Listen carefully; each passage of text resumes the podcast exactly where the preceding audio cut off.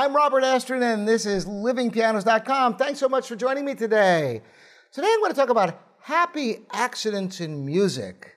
Now, this transcends just performance. This can be also uh, involved in composition, improvisation, in so many aspects of music. Happy accidents. What am I talking about?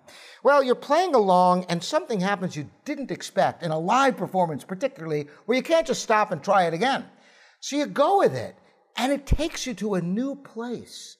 And from that point on, you envision this piece in a way that you never imagined it before because you just happened on it. Now, here's the thing that I want to encourage all of you to do.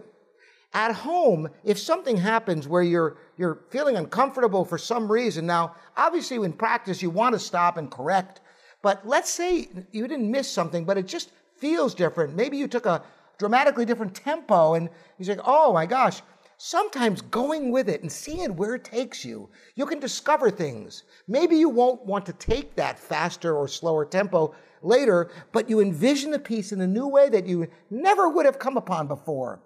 Now, in composition, it's even more important to experiment wildly with abandon. Don't be worried what comes out. You can always judge later what you want to keep, what you want to discard.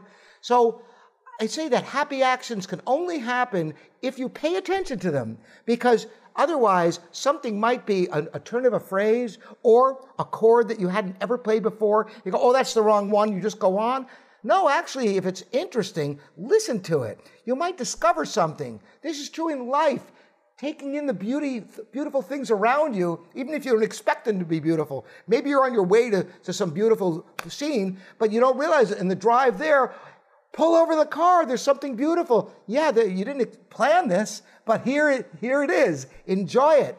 Same thing with your music and your performance, in your composing, in your improvisation. Pay attention to what is around you, what's happening, and take advantage of those opportunities when things that you didn't expect happen to explore them further, because that can be the seeds of creativity.